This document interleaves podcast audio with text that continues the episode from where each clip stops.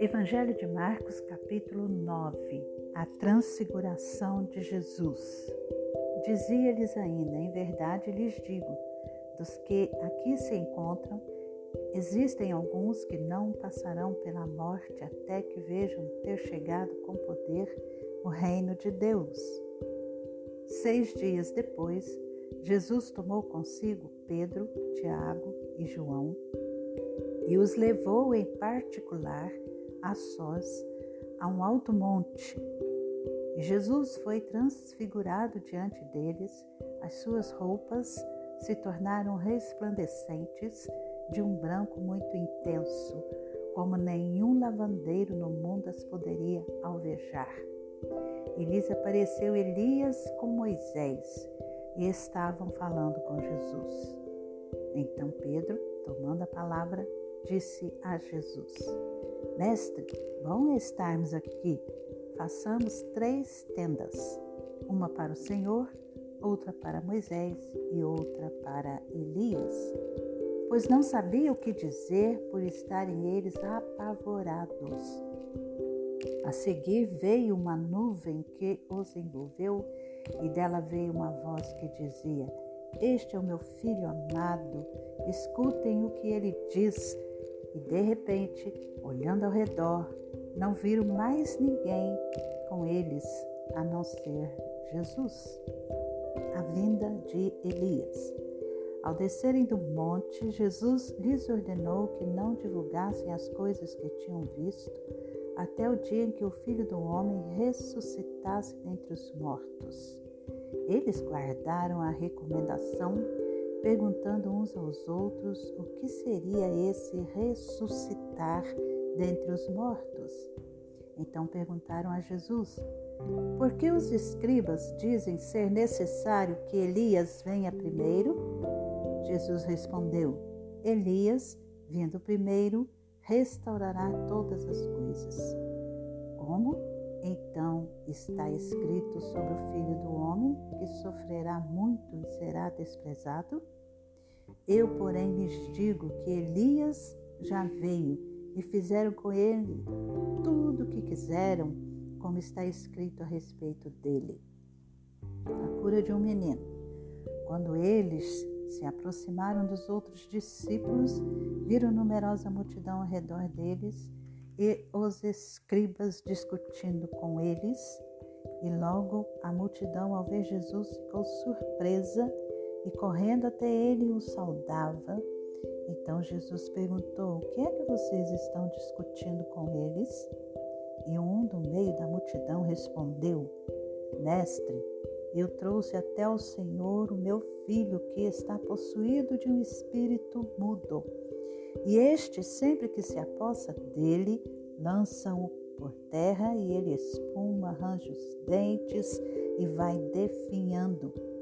Pedi aos seus discípulos que o expulsassem, mas eles não puderam. Então Jesus exclamou: Ó oh, geração incrédula, até quando estarei com vocês? Até quando terei de suportá-los? Tragam o menino até aqui. E eles o trouxeram. Quando ele viu Jesus, o espírito imediatamente agitou o menino com violência e, caindo ele por terra, revolvia-se espumando. Jesus perguntou ao pai do menino: Há quanto tempo isso está acontecendo com ele?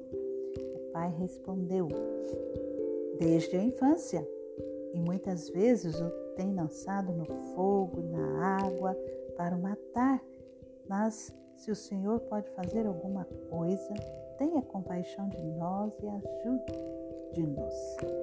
Ao que Jesus respondeu: Se o Senhor pode, tudo é possível ao que crê.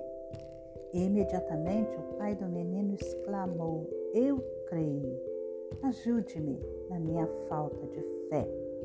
Vendo Jesus que muita gente estava se reunindo, repreendeu o espírito imundo, dizendo-lhe: Espírito mudo e surdo, eu ordeno a você, saia deste menino e nunca mais entre nele.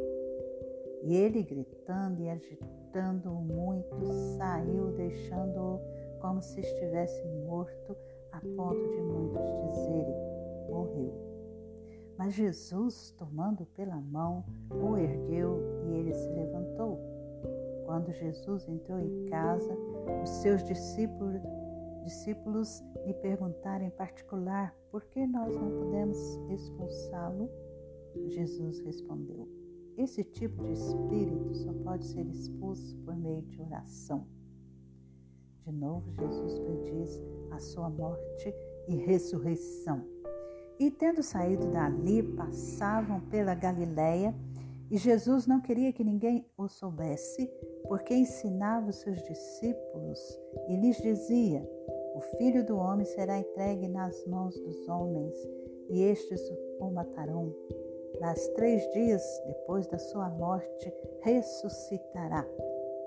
Eles, porém, não compreendiam isto e tinham medo de perguntar.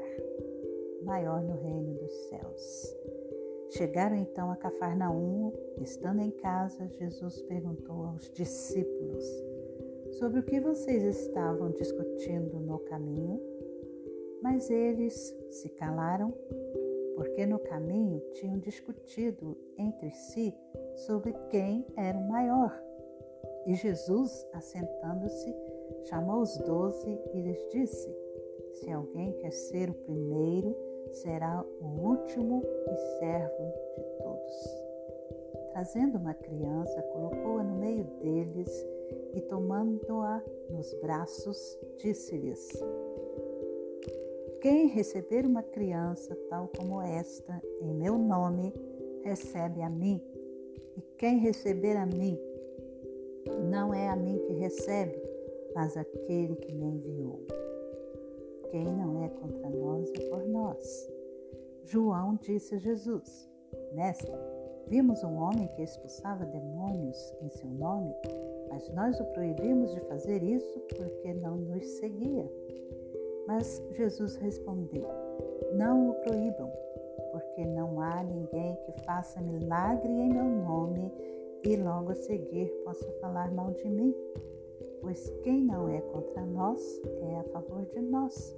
Pois aquele que lhes der de beber um copo de água em meu nome, porque vocês são de Cristo, em verdade lhes digo que de modo nenhum perderá a sua recompensa. Os tropeços.